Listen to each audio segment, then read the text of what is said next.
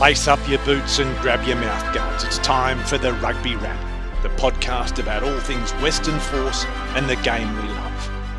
Well, hello and welcome to the Rugby Wrap. Great to have your company once again as we take a look at what's happening in the world of rugby. My name is Mick Collis and I'll be joined by my two accomplices fairly soon. But in the meantime, it's my pleasure to welcome this week's special guest, a man who should be in a pretty good mood, all things considering. It's the CEO of the Western Force, Tony Lewis. And Tony, thanks for your time on the Rugby Wrap. Uh, pleasure to be here, and it's good to see you flying solo. now, before before we get into the force, just to give our listeners a bit of background, I know you played club rugby here in Perth. Can you just tell us who you played for, and then what you've done in between then and now? Yeah, so I started off my rugby career many years ago in New Zealand schools, New Zealand Colts, All Black Sevens, South Island, played for Otago. At the young age of 23, I got a bad knee injury. America's Cup I'd come over here, finish my degree, and see how much alcohol I could tip down my throat as a young 23 year old.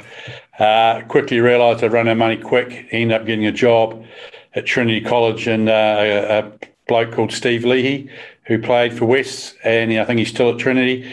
He said to me, Why don't you come down and have a run around for West? So I hobbled around for two years on a, on a one leg, thoroughly enjoyed myself. Had a couple of games for WA on the wing, um, and then headed off to, to London. So that was my time here. Ended up in London for 12 plus years. Coached with Ian McGeechan for a couple of years professionally, which was good fun, but mainly worked. And then from there, New Zealand uh, in the late 2000s, uh, sorry, the early 2000s, decided a career change and started working for Cricket Australia. Um, and then New South Wales and their high performance team. And then from there, executive of Randwick Rugby Club and then across to the ditch where I did uh, eight years with the, the Tasman Mako, and now I'm here. You had, you had good success with the Mako. What's the sort of the main difference you've noticed so far between them and, and the Force? Oh, look, I, there's not a hell of a lot of difference in, the, in, in lots of ways. Everything's quite similar. Um, I think in the last two weeks, uh, there's no surprise. There's a direct correlation between uh, performances on the pitch. I'm not talking about the result. I'm talking about the way we've played. I think that first 15 minutes against the Waratahs last week is probably some of the best rugby the Force have played for quite some time. And yeah. if the referee had understood that uh, Jeremy had no control of the ball whatsoever until he forced it, we're going to be 21 5 up. Mm. And I think we're in a, in a good space. So, from my perspective, um, that's a very positive. Uh, we're just, uh, one of the things in New Zealand that we do really differently to everyone else in rugby is it's very much uh, play what's in front of you. Um, it's very much player led um, and player driven, and especially by the leadership group. So we've made some fundamental changes in that space. We did some mid season checkpoints, and players were seeking a bit of clarity. So you've seen those changes take place, and also Matt's moved into a more hands on role.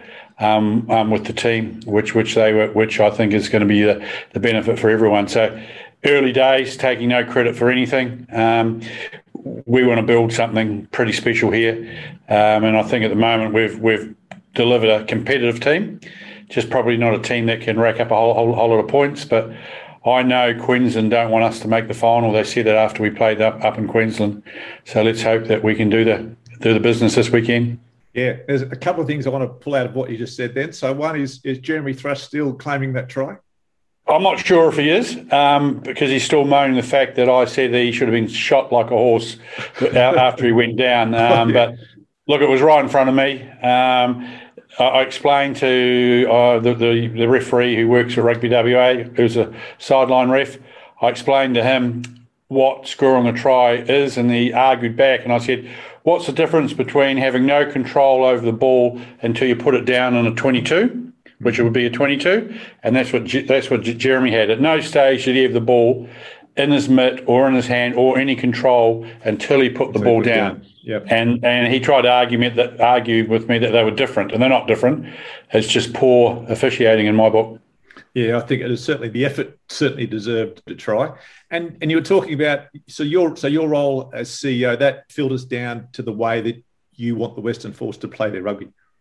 Uh, my role is, is I'm chief executive of the business, um, and and the best way for us to sell tickets is to follow the simple f- philosophy: we're here to win. Mm-hmm. If we win, the crowd will come back. And if and if we play really good, attractive rugby, people will want, want to come to that. So I'm not ever going to get involved in the nitty gritty of tactics and selections. As, as I say to everyone, my team never gets to play, and I tell that to the rest of the staff. So let's just keep our mouths shut and move on. But I'll put the structures in place to make sure that every week there's we've left no stone unturned, that all the one percenters are ticked off, and I think we're moving in the right direction. And that style, that sort of heads up rugby as you talk about, is that not only for the fans but also from a recruiting? Because obviously that's a it's a nice style for players to want to play. Yeah, look, I, I, I rugby's got really structured. Um, you know, incredibly structured. And if you look at the Waratahs last week, um, when they played what was in front of them, they looked really, really classy. Yeah, they, they and, and, I think they've got a very good young team coming through, and, and they've got nothing to worry about as, they move forward. Um, so playing what's in front, if you keep on playing to pre prescribed patterns of play, mm-hmm. you'll miss those opportunities. Um, and so, for example, Jeremy Thrush's non try, that was pre planned. They were going to hit it up, they were going to set themselves up, and Jake Gordon was going to kick the ball up. But not one minute did he look that he got himself on the wrong side. Yeah. Um, he didn't have enough people support with that horrible snail or worm type formation they do um, um, these days. So I think the fans want to see the players playing what's in front of them, and I know the players just want to have a go because they want to put their skills and show how show everyone how, how, how good they are. And in the last eight minutes, if you looked at the, the try that we constructed, that was quite outstanding play. It certainly was. And so, are you happy where the Western Force is at at the moment? I'll be happy when um, the results fall our way. We're in charge of our own destiny. We make this make the uh, semi final, and then I'll be that there will be happiness, and then hopefully, um, I believe well, I know we've got the team to beat the Brumbies. Hmm. Um, and if you think of all things logically, we will be battle hardened because we've had to play five grand finals in five weeks. So it should put us in a, in a good position. So I couldn't be more happy with the way we're going at the moment. Uh, I love the job and it's good fun. Yeah. So, so off the field, are you happy with where the organisation is at? Oh, look, like all organisations, um, when you come in, you have a wee look around and you see what it, you know, what it looks like, what can we do better, etc., etc. I've got a couple of things. We've got to get commercially more savvy. Um, we've got to get, you know, I, would love to get 15,000 people into the ground this weekend, but, you know, as I said before, we're here to win. If we start winning consistently, people come to watch the, the game. So I think um, in year one, as I call it, um, it's ground zero We've got ourselves a competitive team. We're putting on, I believe, I've never seen a pre-match entertainment and halftime like it. Um, you you don't get that in in, in NZ um, at all. You just get a curtain raiser if you're lucky, and then get the game, and then to go home. So couldn't be more happy with the way the staff is. The front office is going very well, and we're working really really hard to get every parts of the business working well. If I had something that I'd like to have perfection is to look at how we can uh, have the best academy in the in the in the country, and that's got to be our objective. Because if we that's one thing we did in Tasman that I want to put in place here. We we established a world class academy program that brought world class players at the age of eighteen into our city, and they went into our clubs and they lifted the club competition immensely. So how, how do you do that? I think it's a terrific idea, and you would have no one arguing against that. But how, how do you do that? What's the biggest stumbling block? I, I, there's no stumbling blocks. I'm not a believer. I believe every problem has a solution. The brightest bloke I ever worked with told me once, Tony, I love the chat, but never come in here with a problem. Come in with a solution. Yep. So we've just we've got to come up with some solutions. I think the first solution is is that we need to we need to drill down on the type of player that's running around in sport in WA mm-hmm. Get them into our academies early, um, tune them through, get the good ones. Also, look at hunting the best six or seven players on the eastern seaboard as they're leaving school every year and know where all the good players are. And, and that's the key. Get our academy running so it's, it's not impinging their ability to study or their ability to get a trade and uh, go from there. And if you've got a, an academy program that's world class, the players will want to come you've got a team that's winning, the players will want to come to the, the academy. And if you can add to the bonus of that, that's one of the things I always look back in on my career, is that when I, at the age of 23, when I got injured, I had a couple of degrees behind me, and Bob's uncle, and every job I've had since then has had something to do with rugby. So I would I would say that if we can get the guys studying, get them into degrees, get them into the clubs that are going to uh, support what we're trying to achieve, and get those clubs to support the players, we, have got a very good chance. Is it going to happen in 2022? Uh, no, but the building blocks will be in place in, in 2022 to, to make it work. It's exciting. And so, so what are the long-term plans for the force? Is it is it stay in Super Rugby? No, because we're in Super Rugby for the forever now. So we've got an agreement with Rugby Australia. So um, we we yet to sign it. They've offered us a five-year um, license. So we will go. We're meeting them tomorrow, and we'll uh, discuss what a perpetual license looks like compared to a five-year. Yeah. Um, so we're not we're not going anywhere. So we're in, we're in, we're in Super. So that that's the easy part. Um, what we want to be is quite simple. Andrew Forrest wants to have the best team in Super Rugby in Australia. He wants to then have the best team in the Australasia competition. And then he wants to have a dig at this World Club Championship, which is going to take place in the near future. So those are all the simple things. Behind that, um, we want to have the best academy program in the country, and that'll be, that'll underpin the club competition, which would be absolutely super if that could uh, if that happens because we know if there's a strong club comp everything will flow from that quite, quite easily mm. so that's the aim the objective and the last thing is is that we want to grow that group of um, supporters that we have that every week they want to get down to HBF Park and watch the game and have you got any any new initiatives on the horizon uh, probably not the right time to you know after only being in the in the job for 30 days um, it, it, we got an initiative this week, which is um, bring two mates to, to the game. Um, so you know, I, I, said at the members' bar on um, last Saturday, uh, last Saturday, went around each table and had a good chat to every person there. And there's some great members who've been there for a long, long time. Probably were there when Mitch was playing. Um, so encourage them, bring a couple of mates because I'll tell you now, there's no team in New Zealand who will have a pre-match entertainment like they had last week. So get them down, great field, and if the team's playing well, everyone will enjoy themselves. Yeah, it's certainly the atmosphere is is fantastic. I, I was sitting on the sideline with Andrew Mehrtens and Justin Harrison, and they were both blown away. And they see a lot of rugby, and they're um, really impressed by what the force put on it. It is it's a great show. It's, it's, it's an entertaining spectacle. It's fantastic. Mitch Hardy has just joined us. Mitch, good to see you. Hello, Mick. Hello, Tony. Welcome to the Rugby Wrap. It's nice to be back for another yeah. week. Sorry, I was a little bit late coming in. The, the uh, had to get away from work, and the little legs only pedal so fast, fast on the pushy. Lovely to have you on the show this week, Tony. Um, Mick's got all. Uh, we've loaded Mick up with all the questions, mate, as the quiz master. So um, yeah, looking forward to uh, joining in on the discussion.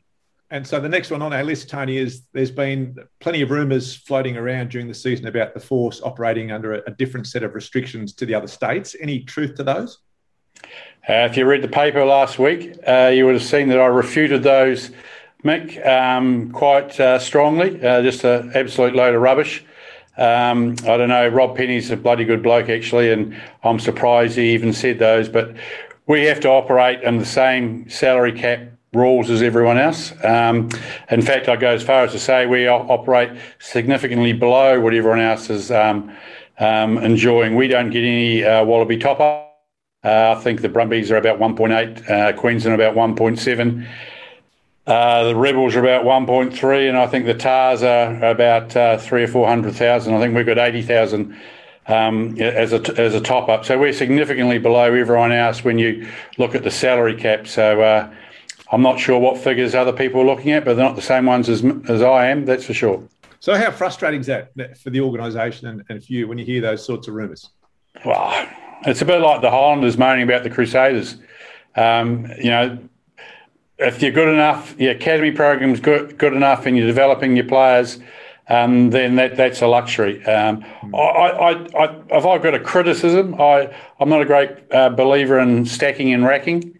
Um, so I believe that there's there's teams out there that got you know uh, four Wallaby props or you know yeah. a whole lot of players, and, and I don't think Australian rugby strong enough to have those players who could be pushing for Wallaby selection sitting on the bench and not playing. I'm not saying that derogatory strong enough.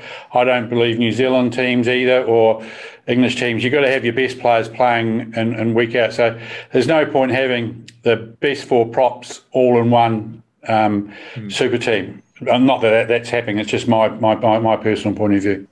So Tony, just on just on that front with the um, the way it's structured at the moment, just just for the listeners out there. So do, does the Western Force get a, a slice of the broadcast deal that was signed up? Yeah, yeah, we have the same slice as everyone else. We just don't get the uh, international top ups. Yeah, and what about that? Well, that's great. That's great to hear that that's coming away. And what about on the international player front? So obviously, there used to be the rule where there was X amount of international players allowed. Does that apply to the force as well? Or? So obviously, um, all the all the other states have uh, significant um, players. We were asked to join late into the competition, so they gave us a dispensation to uh, bring in some foreign internationals to strengthen up our group, and I think we've been well served by our, um, our Argentinian friends. Yeah, and isn't it great to see their combinations coming to the fore? Um, even though it's late in the combination, uh, the competition per se, but it's wonderful to see those combinations starting to really um, take shape, especially last last weekend's match. Yeah, they're quite, they're quite outstanding.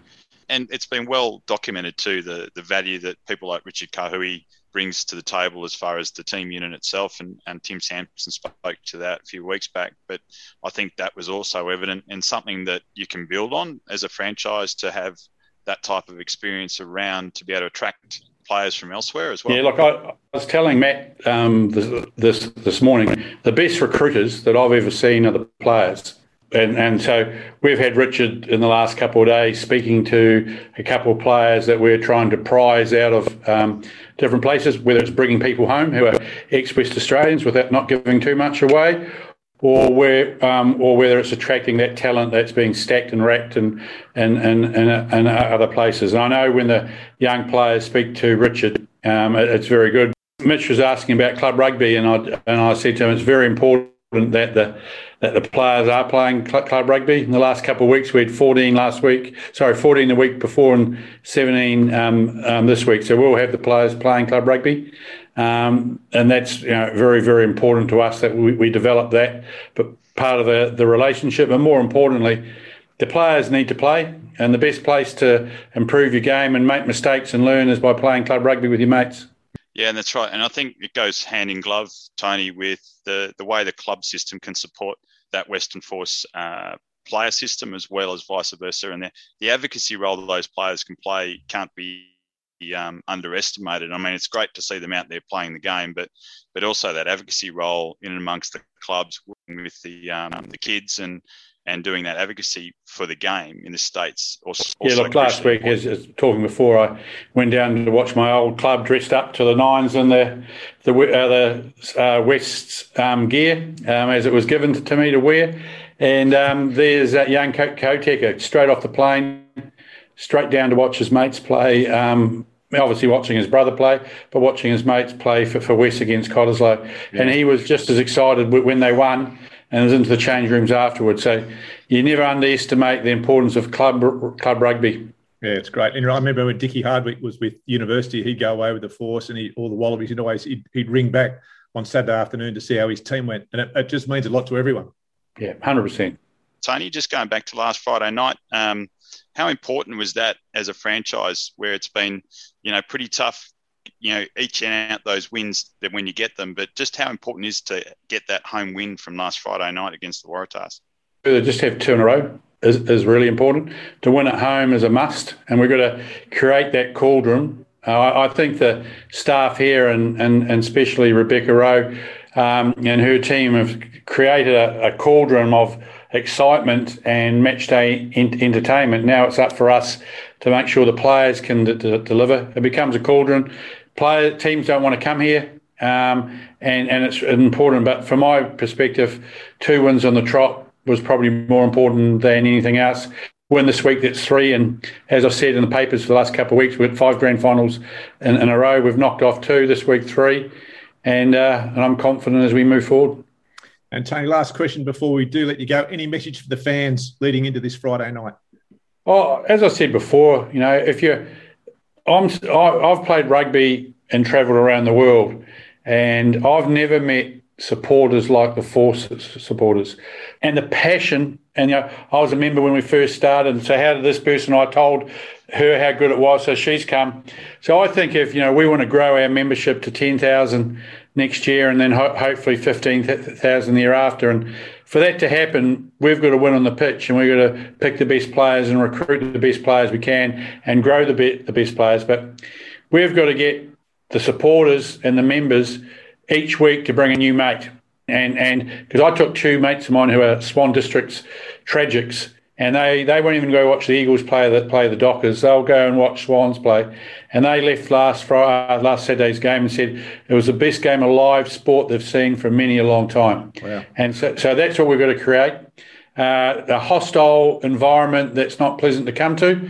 It's bloody hard, Perth, because the weather's good, the pitch is fantastic, and the beaches aren't bad either. But if we can create a hostile environment with our spect- with our spectators, our su- supporters, and we have a team that's hissing the whole time, I believe we can get there. And we've got plans in place. That's what we, we want to try and achieve. Um, there's going to be things that are going to stop us as we move forward, but I'm excited to have. Uh, be in the chair, and I'm excited that we've had two two wins in the trot, and let's make it three. Yeah, fantastic, Tony. Mate, look, we really do appreciate your time. Um, things certainly heading the right direction with the force. Plenty of support, plenty of good feelings around the game in Western Australia. So well done, and, and look, good luck to the whole organisation on Friday night. Cheers, guys. Enjoy your night. Thank you. Thanks, Tony. So that was Tony Lewis, the CEO of the Western Force. And Mitch, I reckon some of his thoughts about playing attractive rugby and, and building up the club competition, he seems to have some good ideas. Well, not even yeah. good ideas. They're just they make. He seems to make sense. Yeah, yeah, very practical approach to running the organisation, um, right from the player recruitment side of things all the way through to how to how to build a successful franchise. And I think really important to dispel the myths out there around the force being on a on a different playing field yeah, to the yeah. rest of the franchises around Australia. And you know, going forward, he's got to sort of develop a long term plan for the franchise and where it's going to be positioned.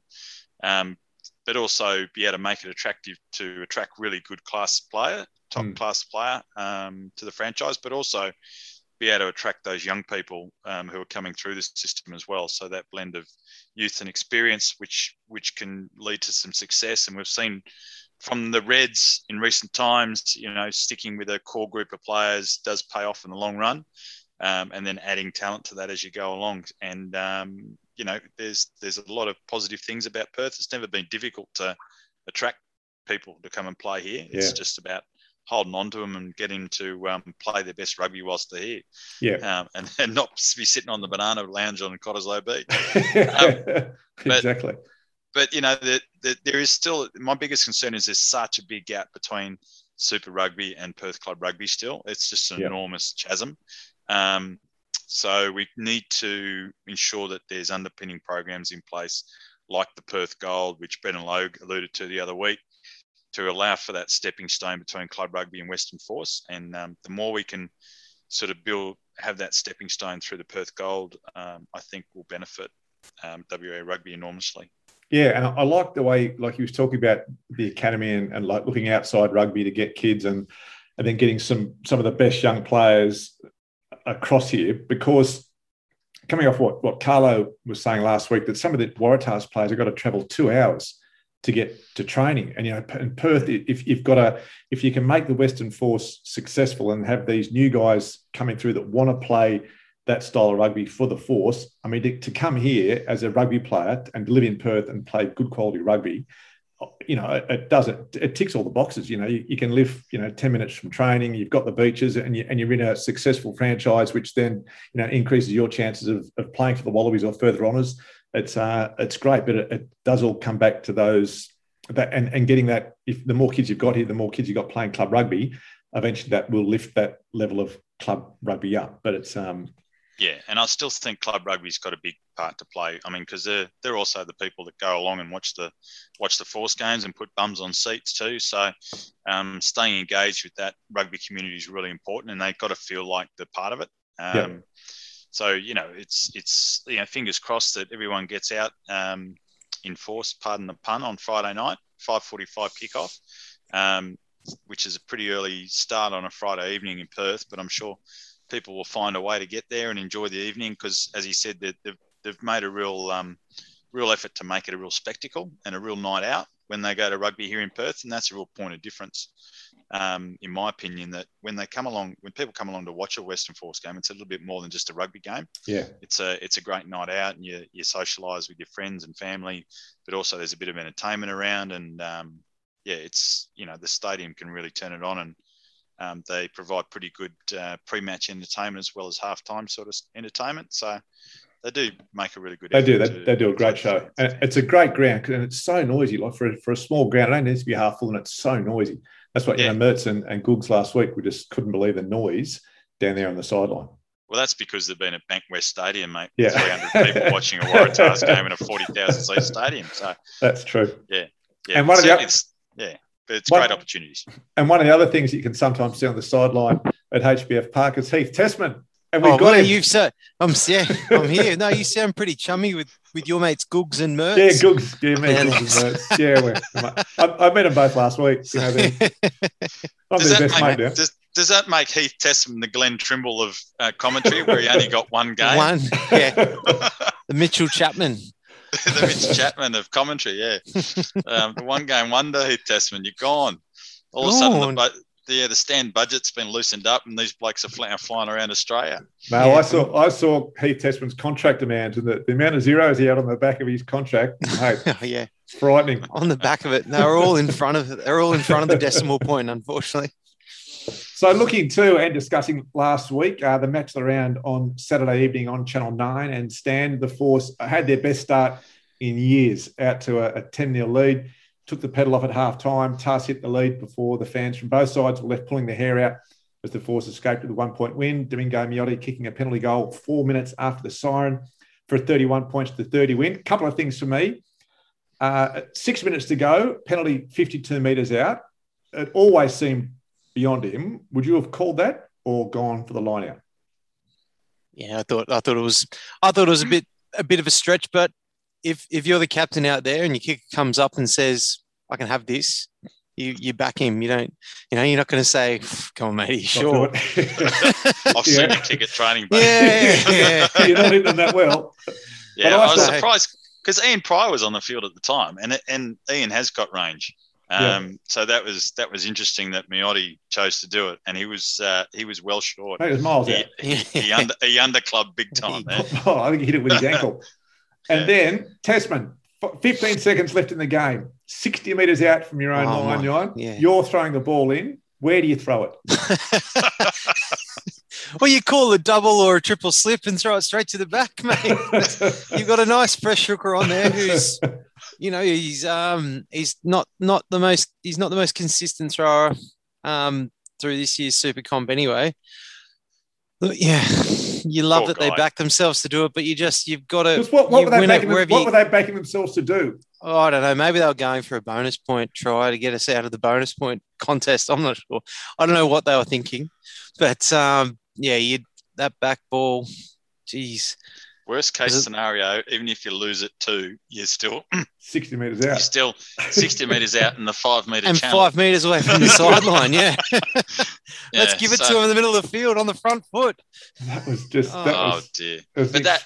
Didn't that just tell the tale of the Waratahs season, though, where you go, yep. you finally got the opportunity to win the game, guys. You'd find a way to lose it. You know, yep. it's it's just breathtaking. And it, the funny one for me was the way that that penalty to the Waratahs was given. It was just some out of the pocket penalty in the midfield to the Waratahs about some Western Force player being offside. Yes. Um, and you're going, where's that come from? And then the complete opposite happens two minutes later, where the Waratahs are pinged for offside. And I I, for the life of me, have got no idea who was offside who was and offside? where. No, I've watched it a couple of times. I'm going, to pick it up. There's no player offside there. What, what are they talking about? And so obviously, the touch judge on yeah, that side of the field yep. was Graham Cooper, the WA oh, referee. So, but but he was the same touchy that gave the Waratahs the penalty earlier on. So whether or not the crowd was just into him and saying offside, offside, he went, yeah, all right, offside. Give us something. Yeah, yep. But, yeah, um, there was no yeah, there was no number, was there? Yeah, but um, but uh, you know, for mine, I thought uh, Kane Koteka was uh, had one of his best games. I thought yeah. he was really, really good, and I also thought big, big kudos to Kyle Godwin. Um, he worked his butt off that whole match, yeah. um, as well as the captaincy responsibilities, um, and I thought he was also outstanding. Um, it, those two, is he the Western, two were my picks. Is he the Western Forces most successful skipper? He's hundred percent. Two from two. He's got to hand the armband back now. can, can only go down. Wrap it up. But no, he's he was he's been great since he's come back, and and you can just see. Uh, you know, look, we'll talk about the game, but just at the end of it, just the spirit in that team is just fantastic. And again, they had that song in the shed. They were singing Robbie Williams' "Angels" in the end, and just all they're all into it. Like as a, there's such a good feeling in that camp at the moment, and it, it's just great to see. And you could just see Kyle at the end of it, just how how excited he was to be part of what's going on at the moment. Yeah, and it was interesting. Marcel Brache leading the way with the song. He was dancing around he's the change room. Uh, he's he fully kitted, fully kitted up fully too, kitted and up. he wasn't even in the twenty-three. Yep. Um, and I noted he didn't play for Cottesloe on the weekend either, so maybe uh, maybe that was, uh, Those, his those, role on the day. tho- extra mans go up to 24, 25th, 26th man, I think, even. But he's great. He's he like was- one of he's like one of those kids that you know goes shopping in all his footy gear in the under sevens. Like he's just Yeah. always in his gear, ready to go. I love it. He's great. He Yeah. brings so Well, that much was- to that team. I used to want to wear all my gear to the games just in case they needed a reserve. even when I was 10 or 12, maybe Yep. they'll call someone out of the crowd. I should take my boots. Exactly. No, it's great. And so, what do you think of the game overall? Obviously, a terrific result, but sort of the you know eighty minutes preceding the Magic.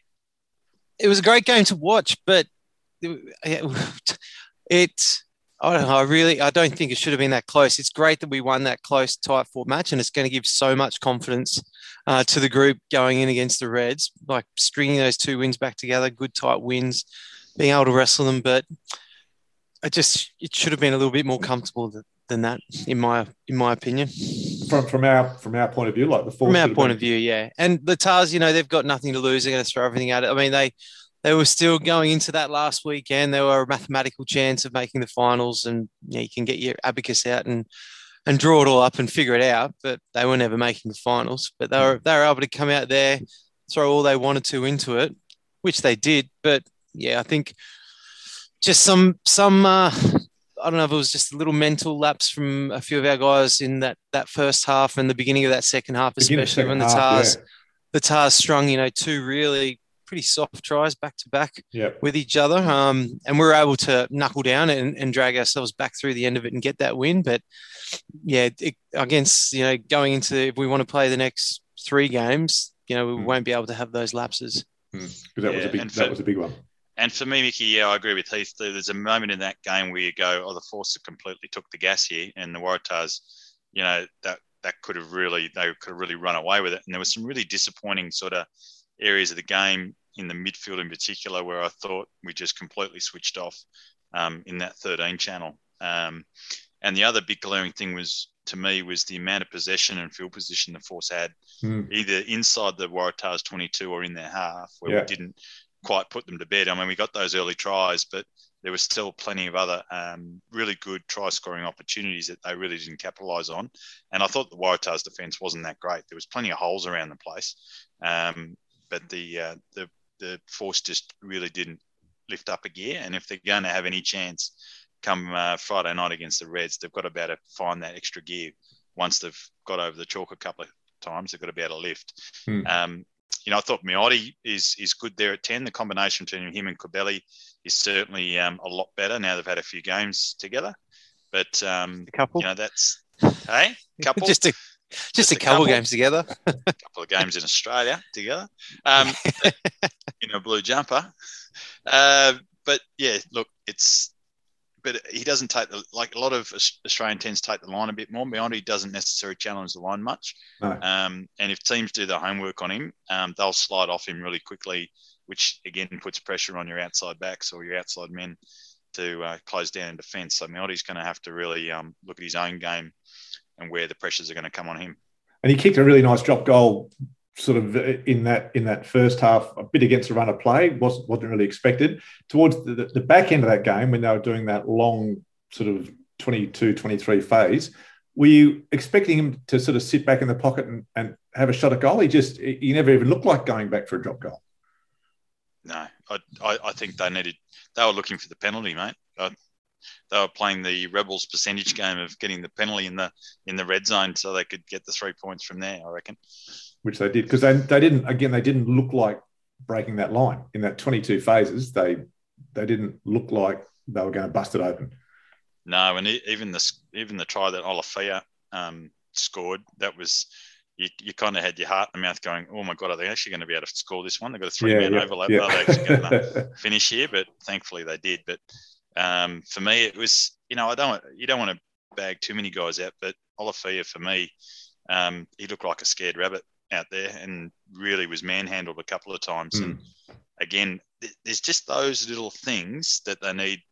If they can, if they can just be a little bit stronger in a few key areas in that 13 wing channel, uh, a little bit, a bit more methodical and a bit more ruthless with the ability to score tries, I think they really are can go the next the next level.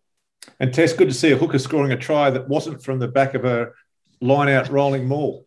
Well, if you go if you if you're going off the this the rules for what a maul is, you've got yeah. players from either team. Yeah, so okay. that was off the okay. maul. At least he just broke away from the maul. Yeah, if, if, he, if, he stayed, if he kept the faith, he would, would probably driven it all the way. Maybe that's, but it's still come off a maul. That's uh, a tactic we love to see bring back the mini maul. Mm. Bring back the mini maul tactic. Oh, it was great. The game needs more mauling. You heard it here from Mitch Hardy. At least when it's moving. And I thought, I thought, I thought Jeremy Thrush played like a 19 year old. Yeah, on, he was uh, good too. Yeah, on Saturday I, night. I should have given him a big rap as well. Yeah, he was excellent. The type, the type five for the force were great. Yep. And then really Kane Koteka is my next. You know, he's he's. I thought he oh, was awesome. Poor, he just poor thru- Thrushy until he got stepped clean by the Tahs hooker and rolled over on his ankle. ankle. Yeah, literally broken because, ankle. Because he's so, because he's so tall though. He was grabbing at his knee and his calf, and the physios come out and they're like, "Mate, what have you done? Did you burn your calf?" He said, "No, I just can't reach my ankle. My ankle just got to grab something." but I thought, I thought, I think the Waratahs, even though people are, have been bagging them, they they do look good, and I, I really like that. Um, I say Perese. I thought he was terrific oh, on he was Saturday brilliant. Night. Really yeah, He's brutal. He's he's a real combative centre. Like he's a bit hot cold. Like he probably makes as many errors as he does good things. But but the, the thing we like about him is combative. He gets he throws himself in there in D, and then when he's got the ball, he's looking for blokes to run over the top of. Yeah. Um, really so good. which which gives you that front foot front foot ball. You get through the first tackler or first half tackle, you all of a sudden you've got something to play off.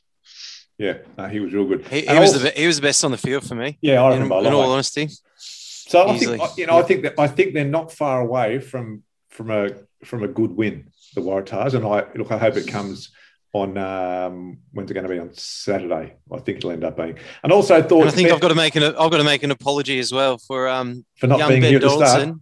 I was going to just say that was going to be my question. How good was he? I, I feel tough on Edmed, but Donaldson controlled that game beautifully. Yep. I thought he was, very good game of rugby. But he was good. But how do we know ah. Tane Edmed can't do well, that? Well, I know that's why it's tough on Tane, but yeah. He didn't even get two minutes on the weekend. No, didn't even get You got a flight across across the got, got some frequent flyer points, and that's about it. But no, I thought I thought Donaldson was uh, yeah very good, did control it well, and then the other game, which was on the Sunday, was the Brumbies doing us a favour by beating the Rebels 26 points to 20. Um, was that winnable for the Rebels?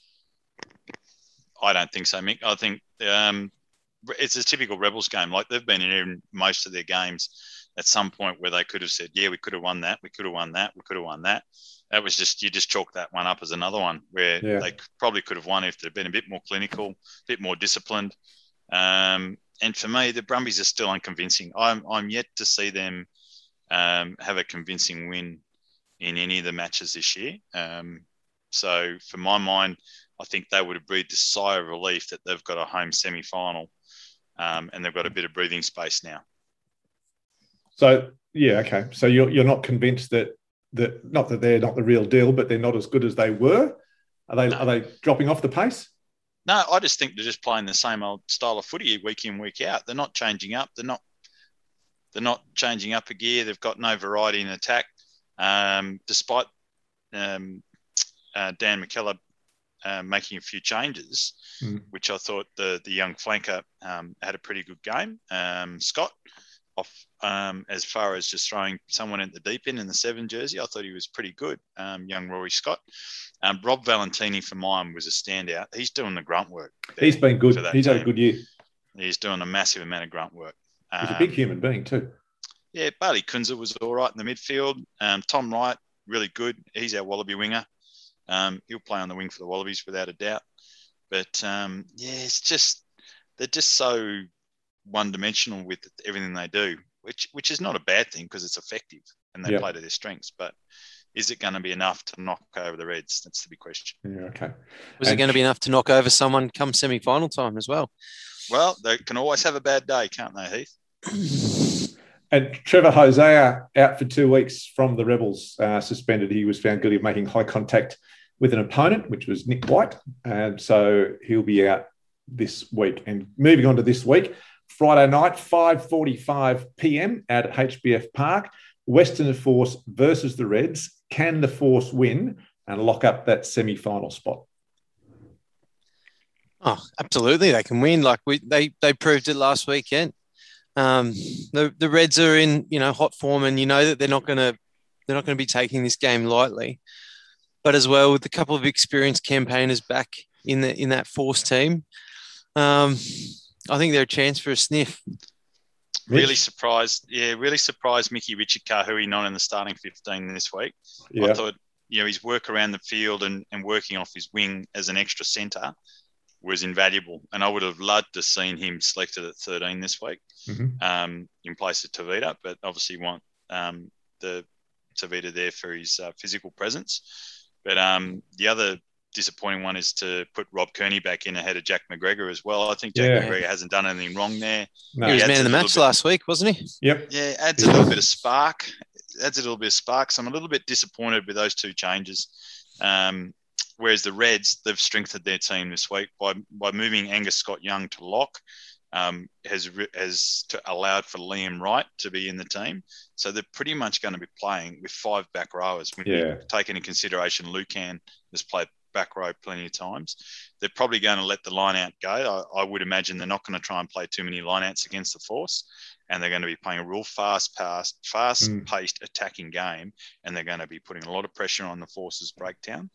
Um, and I wouldn't be surprised if they're really going to put a lot of pressure through the 10, um, that 10 channel as well. Hunter Paisami back at 13 and uh, Filipo Daugunu starting on the wing uh, and Jock Campbell's um, out of the 23 this week, probably through injury. So um, the, that, that team on paper for me for the Reds is looking really strong and it's looking fast and it's looking very combative at the breakdown. Yeah, so the, the two teams, just quickly go through them. So the Western Force, Tom Robertson, Feleti Kautu'u, Greg Holmes at the front row. Jeremy Thrush recovering from his rolled ankle to start with Sitaleki Timani, Anstee, Koteka, and Brynard Stander at the back row. Cubelli and, Miotti, the 910, Jordan Olowofela, and Toni Pulu in on the wing. Kyle Godwin and Tevita Kuridrani in the centres. And as you mentioned, Rob Kearney at fullback and on the bench, Andrew Ready, Angus Wagner, uh, Medrano, Ryan McCauley, Fergus Lee Warner Ian Prior, Richard Kahui, and Jack McGregor. So Pulu and Kearney in and Makara and Strawn out. And then for the Reds, it's Fotuaika, Paenga Amosa, and Tupou in the front row. Scott Young and Salakaia Loto in the second row. Liam Wright, Fraser McReight, and Harry Wilson in the back row. Tate McDermott and James O'Connor, the 9-10, Daugunu and Petaia on the wings, Hamish Stewart, Hunter Paisami in the middle, and Bryce Hegarty at fullback. So by picking uh, Rob Kearney, do you think that the Force are just going to use his boot and just try and just camp down Queensland's half? yeah, they'll, they'll, use him as a second kicking option there, and and hopefully he can get up and and also be play that second ball playing role as well, take a bit of pressure off um, Kyle Godwin, who did a really good job in that in that role last weekend. But but you know you're looking at the um, you don't want to be kicking too much ball down the throats of Jordan Petaia and Filipo yeah, yeah. because they do like to run the back and run the ball back, and they run the ball back with some interest. So um, you've got to be really careful where you pinpointing and you'd be wanting to find touch as much as possible so the force can actually put Work pressure on that Reds line out. Which then comes back to our line out, which was not too bad last week, Tess.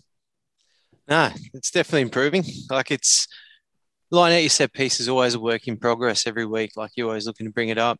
But I do agree with with Mitchy there. Like with us having four well known jumpers, good good strong jumpers, Reds really only three recognised jumpers with Scott Young, Salakaia Loto, and and then Liam Wright.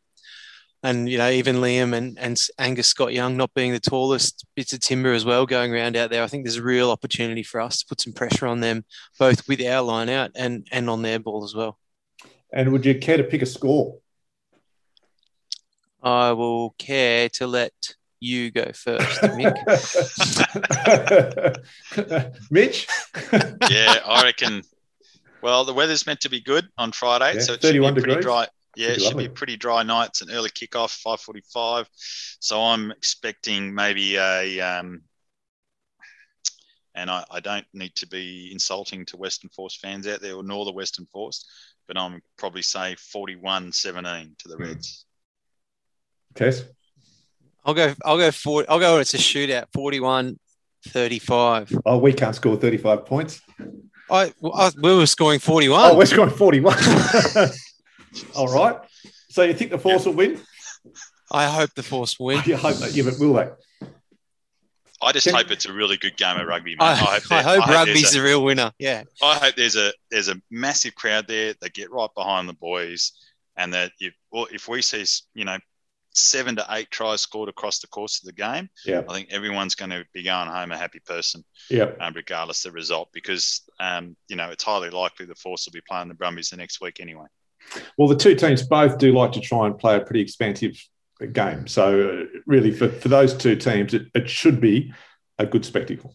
As I said, a beautiful night. It'll be a good crowd, and you know, if if you're not going to head out, make sure you do head out um, we're trying to get as, or the Western Force are trying to get as many people as possible to HBF Park as they can. It's basically the the grand final. If the Western Force win, they do secure that spot, so it is it is in their own hands. Um, so it's 5:45 kickoff and tickets at Ticketmaster. So if you are going, grab a mate, you know, grab a someone from work, bring them along. As um, Tony Lewis said, he, he took a couple of mates who support Swan Districts and they loved it, so they'll be back. So we want to really want to try and get that stadium humming. You know, if we can get fifteen thousand along there on Friday night, it'll be an absolute cracking atmosphere. Yeah, it's and, the, it's the perfect time for a game on Friday, five forty-five. You knock off early at three, three thirty. When do you knock quick off? Skewies. When do you knock off early? Yeah, well, some of us have to work, mate. Some of us have to just ensure people have the quality of life they deserve. exactly. And then on Saturday, this way, um, Mick. Mick, have you avoided giving your tips? Oh, I reckon. I reckon it'll be the Reds by twenty and I think we might score maybe oh, 11. 31 11. Yeah, roughly. And then on Saturday, the Waratahs against the Rebels. Um, and now the Waratahs, they're closing in, I read today, on the franchise's longest losing streak. Uh, their attack, defence, and points differential totals are the worst in the team's 28 season history.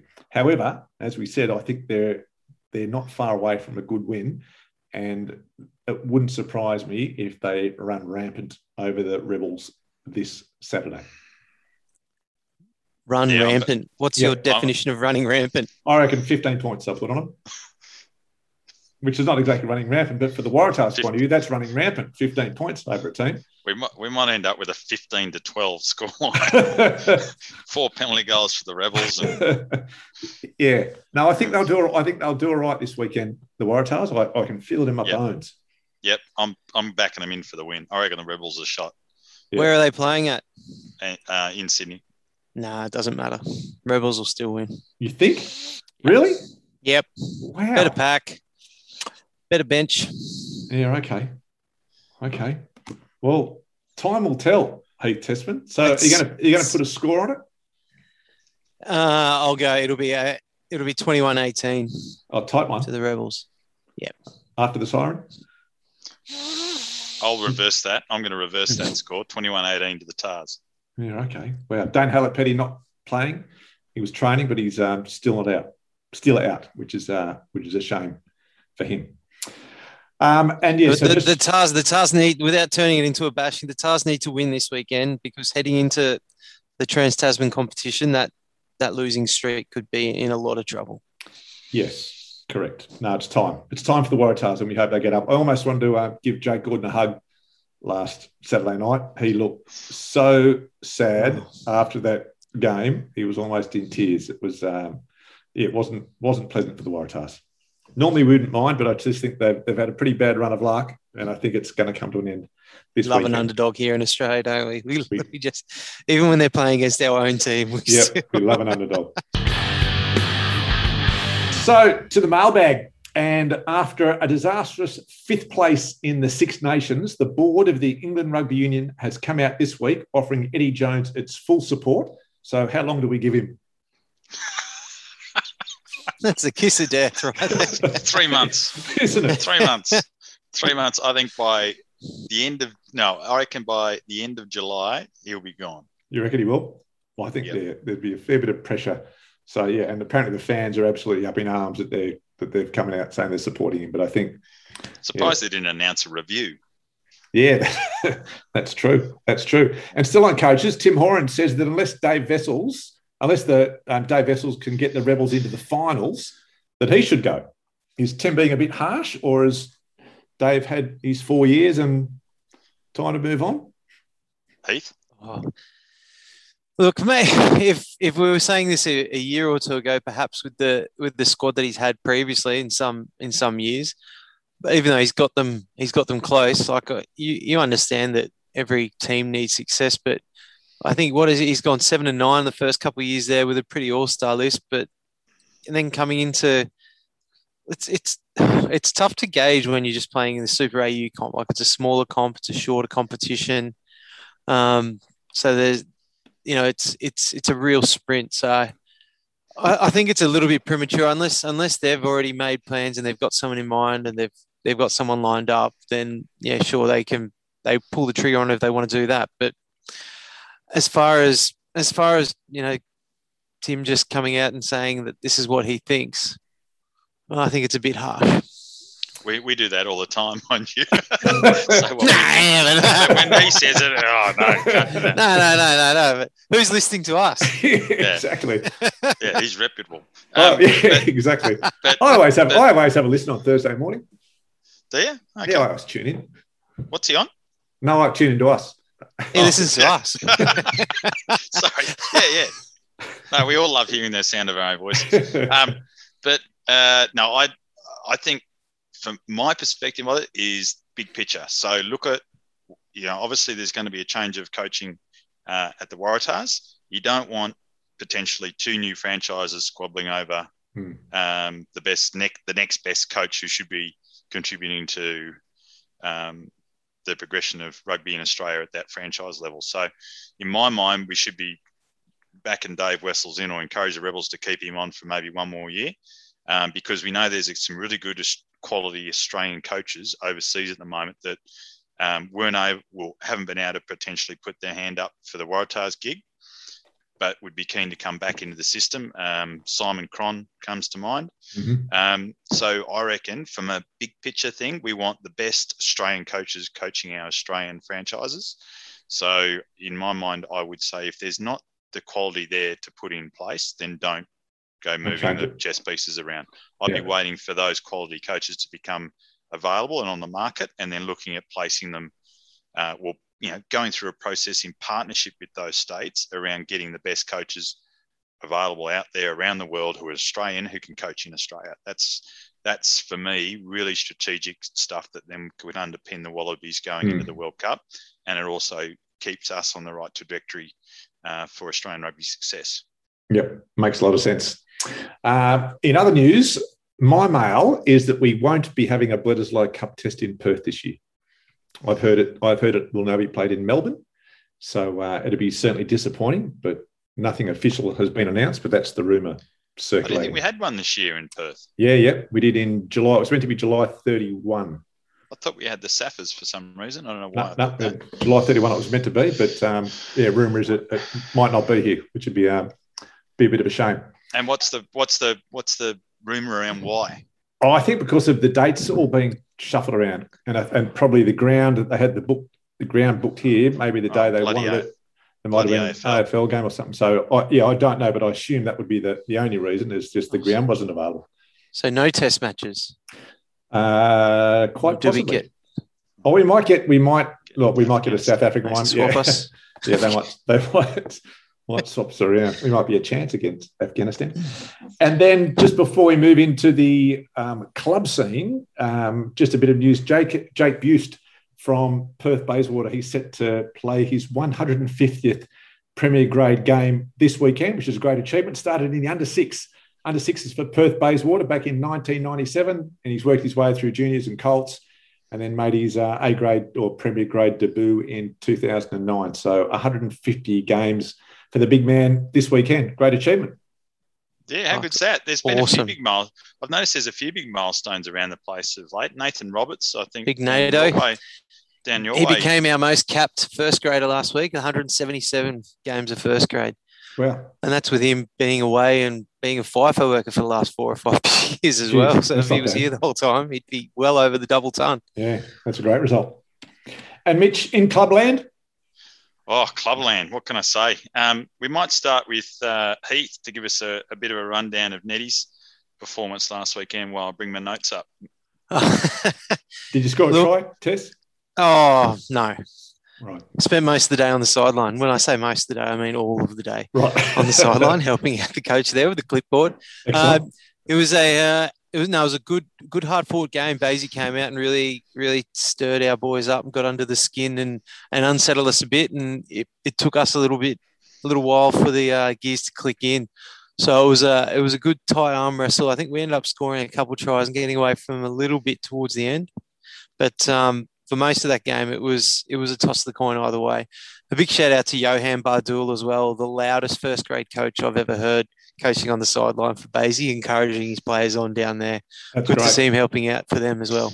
Yeah, Johan. And again, that's he, it's great for like for someone like Johan, like played at the Force, and then now he's back down coaching at club rugby. It's, that's I think for me what the one thing the Western Force has lacked in the past that seems to be hopefully spinning around is is getting these guys to stick around. And, and we talk about that at that academy, getting these young guys across. It's getting them here for, you know, not for one or two years, it's getting them here for 10 years. Yeah. You know, Luke Doherty's a good example yeah, that. He's, absolutely. He's put back in with coaching. Um, yeah. Some bloke called Heath Tessmann's contributing oh, on. Let's be, let's be just wait. Let's now. be serious. Dog a coach. He's a director of rugby. That's, you know, he's got all the same, no responsibility. and uh, yeah, Johan being uh, involved at Perth Bayswater is fantastic. So um, the rest of the games, Mickey, West Scarborough Boars had a, a big win over Southern Lions, 44-17. Um, the West unit there seemed to be really clicking. The um, got some young players back who played some juniors for West, and they've got a good core group there they've had for a couple of years. So West are looking the goods early on um, for maybe a top four finish. Uh, the Wanneroo Roo Dogs bounced back from their um, first round controversial defeat to Southern Lions um, 60 to 5 over the Coastal Cavaliers, and the Cavaliers might be in for a bit of a long season um, this year, I'm feeling. Um, the other big one, which was the match the round, was Arcs taking on your Curtin Uni Goats. The Goats. It was a triathlon, 53 31. Oh, really? Yeah, both those teams are probably predicted to be in the bottom four of the competition. Um, so there wasn't much tackling going on in that. They game. can score some tries. That'll but, bring the crowds um, back that would have been entertaining though. The Curtin boys would have loved loved getting over the line there. Um, big upset from the weekend was the Kalamunda Bulls getting over Pally at uh, Hartfield Park, home okay. of the Bulls, 17-15. So everyone was talking Pally up pre-season. They had a big win over Soaks and have come crashing back, um, being out-muscled by the Kalamunda Bulls. But Pally get to take revenge out this week as they defend the Big Cup at home against Nedlands this weekend, which is uh, probably the pick of the games coming up. But in other rounds, in other games, UWA Prems had a massive win over the Cottesloe, have gone none from two early on in the piece, the reigning premiers. Uni getting up 50 to 17 and absolutely smashing wow. them in the first half, 38 nil half time. Oh, really? And they took the gas, the students. Um, but uh, yeah, they're off to a flying start as well. And um, Joondalup uh, redeemed themselves after a poor showing the week before by getting up over Soaks 32-24. So Soaks also none and two to start the season. So um, the table at the moment is looking a little bit misleading, but games this weekend, Associates playing Arcs. They shouldn't have too much trouble against Arcs. They should get a win up there. Uh, the West Scarborough boys taking on Perth Bayswater. That might be closer than what people think. Um, Curtin taking on Kalamunda. I don't think the Bulls will have too much problem with the Goats there. The Coastal Cavaliers will be hosting Cottesloe down at Lark Hill. Um, Cottesloe expected to bounce back from their none and two, pick up their first win of the season. Pally v Nedlands at Pally. Pally always real hard to beat at mm. Pumpkins Park there, and uh, I think it's the Gary Mickle Cup is also up for grabs, as well as the Rugby WA Big Cup, which is being defended by Pally this weekend. Um, but I'd, oh, I reckon Pally will just just hold on there. But Netties could, you know, if there's a couple of key players playing from them, if they bring the super sub on, we'll have to see. We'll have to see what team they name. The bomb squad, Heath Tessmann from the bomb so squad. we'll have to see what happens there. UWA is hosting the Wanneroo Dogs at the library. Um, that should be a pretty good game, but I imagine the students are um, third home game in a row for them, so they're on a bit of a roll. We'll go down and have a look at that on a Saturday afternoon, I reckon, Mick. Yeah. Um, Joondalup defending against Southern Lions. I'd imagine the brothers they seem to have bounced back from that first round upsets, so um, they should be our count for Southern Lions on Saturday, I'd imagine. So yeah, some good games all around WA this weekend. And here's a question for you both. Is there much is there much money being thrown around at players in club rugby in Perth? Nah, there's a couple of rumours floating around about certain players at certain clubs getting a, a bit of a clip. Um, but you know, from from my experience and knowledge, there's always been the odd player that gets their airfare paid if they've come from interstate or overseas. Yep. Which is fine. Weeks, couple of weeks of accommodation to get themselves set up. They might be given a couple of contacts to get a job. Yep. Um, we know that um, UWA have got a very strong alumni friends group, which helps young kids out with universities to help yep. offset help education books costs. and things. Yep. Um, which isn't a substantial amount of money. It's it's a contribution towards the costs of studying and what have you, and that's they raise money for that. Um, Netties have always paid players. We know that. Um, um, Cottesloe, Cottesloe rumored to have forked out thousands of thousands of dollars for guys, but it, it's it's rumors and a lot of it's unsubstantiated. Um, and it's pretty much you know the normal sort of stuff. There's there's the odd bit of money that goes towards coaches to offset some of their their out of pocket costs and travel and all that sort of stuff for coaches, which I don't mind. Um, coaches put in a lot of hours. Yeah, I don't problem with that. Yep. Um, but what we've got to be careful we don't send club rugby broke and we start going down that road of paying players because it's the standard of competition here doesn't warrant it, and that's just me being straight out and honest. Yeah. We've got 14 premier clubs at the moment, which is too many, um, and the standard of competition it needs to be a lot higher to yeah. justify any sort of payment. Yeah, yeah. No, because I've just yeah, just some of the rumours floating around about people being paid. I just think that's just it's just uh, uh, yeah. You, I mean, the standard's not there, but uh, you don't want to send. I don't know how these clubs could afford the amounts being thrown around. How the club can afford it, and then surely that's going to create dramas within the club. But you've got some blokes getting paid and some blokes not getting paid. That's not exactly going to create the greatest culture floating around. So I don't know what sort of money you're on Tess down at down at Nedlands, but you know they might all be getting the same down there. But it's uh, I just don't think there's a place for it. I have no drama with people getting a hand with jobs and things, but I think once you start paying and there's a an imbalance to amateur comp, makes it pretty tricky. I, I, I, get I buy five beers, I get my six beer free. you, you, get one of those little cards, they clip it every time you go up. yeah, yeah. punch it out. Uh, very good. Um, any other news floating around before we wrap it up? Oh, one look, little um, Oh, yeah, oh, you go. go. for it, Heath. No, you go. Give us oh, a bit just, of a Brisbane I, I had a question for Mick. Too, yep. Oh, yeah. I'll, I'll get back onto just back into the mailbag more so. Okay. Yep. So I'm reading online. Yep. That the Western Force playing in their Anzac jersey. Oh yeah. They're up to their fifth jersey that they've played in this year. Are you serious? Including the preseason cop they had against the Brumbies. That was the one-off one as well. Wow. I know it is an Anzac round, and yeah, I did what, hear. What are your thoughts on this? I I am completely against it. I I think you know I, Anzac the Anzac round is a great idea, and I've got the utmost respect for our servicemen and women. But we don't need another jersey. Wearing wearing a jersey isn't going to um, make them more or less respectful of, of the Anzacs and our service people. It's just yeah, I'm not sure why they do it. There's other ways they could have done it. I, you know, I'd like to think that they're not going to be selling them sort of on the on the day as a as a oh, fundraising I'm thing. I'm sure they're not going to be making trying to make money. No, so it's um yeah, I, I just don't think it's it's not it's not necessary. It's not necessary. Are all the other club are all the other clubs doing special jerseys this weekend? Well, it's a special Anzac it's round, an Anzac so, round. Anzac round. Yeah, there will be there, there will be various renditions, I, I, would imagine. But yeah, it's I haven't kept track of who's changed the jersey. The, the, I must say, the one that the Force have done is a very subtle. It is subtle, subtle difference. Very yeah. subtle. Yeah, yeah. You have so to look closely to see see where the differences are. You know. Yeah. So, so um, but yeah, I did see that we've changed the jersey. Which I saw some of the um. As, the as we know, the stats say change the, the jersey, you lose the game. The Argentinians last week, I reckon, would have thought they were playing Argentina in the force. Yeah, force guys. It was um, the hoops, the sky blue hoops. Waratahs, yeah, Waratahs Argentinian jerseys. Mm. Um, yes, other so, rugby, yeah. So Kiwis, Kiwis, oh, Kiwis were terrific games again on the weekend, Mickey. Um, the Chiefs upset the Crusaders. So Crusaders have lost that, yeah. two in a row. Yeah, yeah. Like unheard of. And the Chiefs just played out of their heads. Um, Brad Weber and um, Damian McKenzie carving up. It was a really entertaining game and the Highlanders uh, overcame the Blues in what was also an awesome game on the Friday night. So the ladder, the middle of the ladder in the Super Rugby Aotearoa is getting really congested with the Chiefs, the Blues, and the Highlanders all fighting out for that second spot. There's still the Crusaders have still got a little bit of breathing space and will probably just fall over the line. But um, it's anyone's uh, anyone can get that second spot and it's up for grabs, which is really interesting. I'm assuming um, we're both comps at the same both comps at the same level.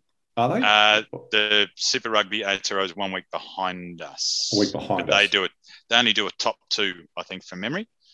Um, they just run out first v second. They don't do a semi final. Okay. So their their final is on Saturday, May eighth, and our final is on oh the same day. So, so that's yeah, where they the catch first, back up. The first Trans Tasman's on the fifteenth. Yeah, because the, the they catch week. back they catch back up by not having yeah. a semi final. Um, so that that's going to be interesting uh, finish to that. Major League Rugby powers on, mate. Uh, catch the odd game of that. There was uh, a couple of blowout scores. Nola Gold, Heath only just fell over the line against the uh, the the uh, Free Jacks, 30-29. Boys went down. Yeah, the Giltinis are rocking on. They got a couple of they got a bit of a scare from the Houston Sabercats. They only uh, just got away at the death, 48-35. Uh, the Giltinis, my guys just fell over the line against Atlanta, 17-15. Um, DC Old Glory. That's me. That's your guys. That's yep. your guys. They just went down to the, uh, the three in a row? Team. Three in a row, I think. Yeah, have they won struggling. yet? Old Glory. I don't think they have. No, I have to bring up the ladder to see who's on the jerseys ladder. are great, though. Great jerseys. The great jerseys. Yeah, Captain America. Captain America. Captain Love America them. jerseys. Love them. Just can't play. And who's your? Who's, you got Nola Gold, haven't you, Heath? I'm the Free Jacks. Humble. humble, well, hard you, free jacks. You lost. Yeah, yeah you I lost. Um, Japanese top league. That was the first uh, week of playoffs over in Japan, mate. So that was that was interesting. I watched the uh, the Coca Cola Red Sparks because I wanted to watch young Brodie McCaskill from oh, West yes. Scarborough run around. Yep. Um, they they went down on the bell to Mitsubishi Dynaboars. So they're pretty much done and dusted they're now, gone. the Coca Cola guys. And yep. the Dynaboars now have to go on and play against one of the top teams, I think, this weekend. So I was going to say the Dynaboars aren't going to be looking forward to that. yeah, I think they play Suntory or um, um, Kubota or one of those ones now. So, but um, yeah, so that's like narrowing down week by week. It'll slowly yep. whittle down to the champion and to the champion. Shute Shield. Um, news over there. Gordon won again, of course, which is right. good. The, juggernaut, right. the Highlander juggernaut continues on. on. Yep. Um, but what, what was the biggest comeback of ever after being trounced by nearly 80 points the week before? Manly Marlins bounced back and beat Easts. Oh, really? 22. So one of the greatest After the buzzer on Ladies' Day down there at Woollahra. Wow. Oh. Yeah. Oh, one of the greatest turnarounds of all time. Manly coming that's coming amazing. back to uh, win the next week against East Beast, um, who are pretty, uh, who would fancy themselves as the top four. Jeez. So yeah, so that's pretty good. And um, yeah, so the, lots of, of our punters are sharing results from other um, competitions around yeah, the place. On the Facebook page. Yeah, the Canberra comp kicked off last weekend. Um, the Melbourne comps kicked off. The South Australia results have come in. Nigel Peters has shared those. So yep. we're getting results from all over the place. And I believe even up in the Northern Territory, they're running a uh, Anzac Day rugby game this weekend. Um, so great. Brizzy, Brizzy comp as well, though. A lot of good results there. Some surprising, some not surprising. Jeeps accounted for Norths, no problems. East going down to Bond convincingly. Yeah, down there at the uh, down there in the canal, down on the Gold Coast. Uh, the heavies, heavies getting up, not convincingly, but yeah, a, a, a wily South team. Then the big news was the West Doggies getting up over the filth over brothers at, at Crosby Park, winning at home. Wow. Or beating the beating the brothers at home. That's the cool. filth down I think again. the West boys are still on the lash. Have the Yeah, filth but won a what game yet? or are they That's two just from 0 two? 2 for brothers. It's 0 wow. 2. Yeah. Love to hear it. long season. And um, the interesting bit of gossip from that game is that West were able to field a fully strength, full strength Super Rugby backline, just about with the combination of Wow. the uh, the. I think they had three players come up from the Rebels to play for them, as well as their uh, Queensland Reds Robbie's players. there. So they Yeah. they had a handful of players, and in particular, one player to watch, which I think we've mentioned before, Carter Carter Gordon, the young number ten from Yep. Brisbane, who's currently with the Rebels outfit, um, had a big game. So um, a, a young ten to watch Excellent. when uh, when he gets his opportunities. Beautiful. All right. Well, that's uh, that was good. It was good to catch up with Tony Lewis. Just a reminder: if you've got nothing, if you do have something on Friday night, cancel it and get yourself out to HBF Park. Five forty-five PM kickoff. The Western Force want to get as many people as they can out there to watch the Western Force up against the Reds and hopefully lock up their first ever semi-final uh, position, which would be fantastic. So, Mitch, always good to catch up. Thanks for uh, all the wraps. It's been good. Yes, mate. Yep. Uh, hopefully, get there Friday night to help you for, while you're on the sideline. That'd be good. and, and Tess, uh, thanks for joining us this afternoon. Always a pleasure, gents. And Good luck uh, on Saturday, Tess. good luck Hope you Saturday. Get some game time. Yeah, me maybe. too. So do the fans. and if you've got any any feedback uh, on uh, the Rugby Wrap Facebook page or Twitter at rugby underscore wrap. But again, thanks for your company, and we'll catch you next time on the Rugby Wrap.